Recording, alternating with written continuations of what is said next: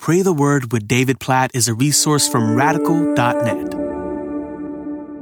Psalm chapter 85, verse 6 Will you not revive us again, that your people may rejoice in you? Oh, this is a really good prayer to pray for revival. What does that mean? God, revive us again. Well, the picture there is God breathe life into us. God, bring the dead to life or bring those who are struggling to breathe to life. Revive us that we may rejoice in you. Don't you love that imagery that when God brings life, we experience joy? And I just want us to think together as we meditate on this verse and pray according to it us to think about our need for revival, our need for God to revive us. I look around at the churches in my country, and there are many good things and many evidences of God's grace, for sure. At the same time, I see desperate need for revival, for new life. So many people who have grown content and are content with monotonous religious motion that passes as Christianity. People who come to church and maybe even are very involved in church, but there's not real hunger for God and longing for God and life in God and His Word, where we're talking about it all the time and where we're spreading it to people around us, which then leads to lifeless spirituality in my country. So many people who don't know Jesus and don't desire to know God, for whom God is an afterthought or a relic of the past. We need God in my country to revive His church and to bring revival in my country, and in this way to bring rejoicing. And only God can do this. Only God can bring life to that which is lifeless. Only God can breathe life into his people and breathe life into my country. And then as we pray for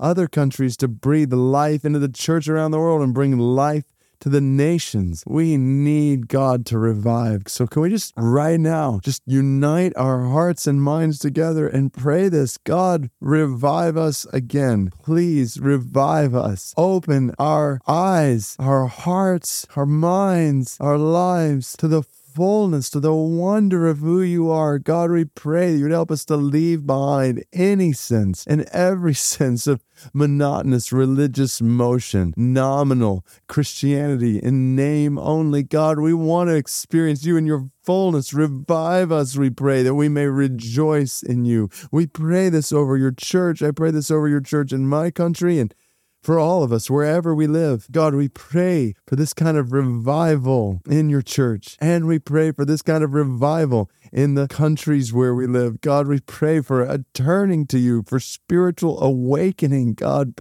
for a spiritual softness wherever we live and a spiritual boldness in your people to share the gospel. And we pray that you would bring life through the proclamation of the gospel, that many people would turn to you. God, I pray this over my city. We pray this over each of our cities and our countries and over the nations, and especially, oh God, over nations that are unreached by your gospel. And God, we pray specifically today for Jewish people all around the world, many of whom have never heard the truth about who Jesus is and how Jesus is the Messiah who came to save, and He is the one who alone can bring new life to souls. God, we pray, revive the Jewish people again, that they may rejoice in you. We pray that you would help us wherever we live, as Jewish men and women and children and families are spread out all around the world. God, wherever we live, help us to share the gospel with Jewish people people that you might revive them again, that they might rejoice in you. God, we pray all of this directly according to your word in Psalm chapter 85, verse 6. In Jesus' name we pray. Amen.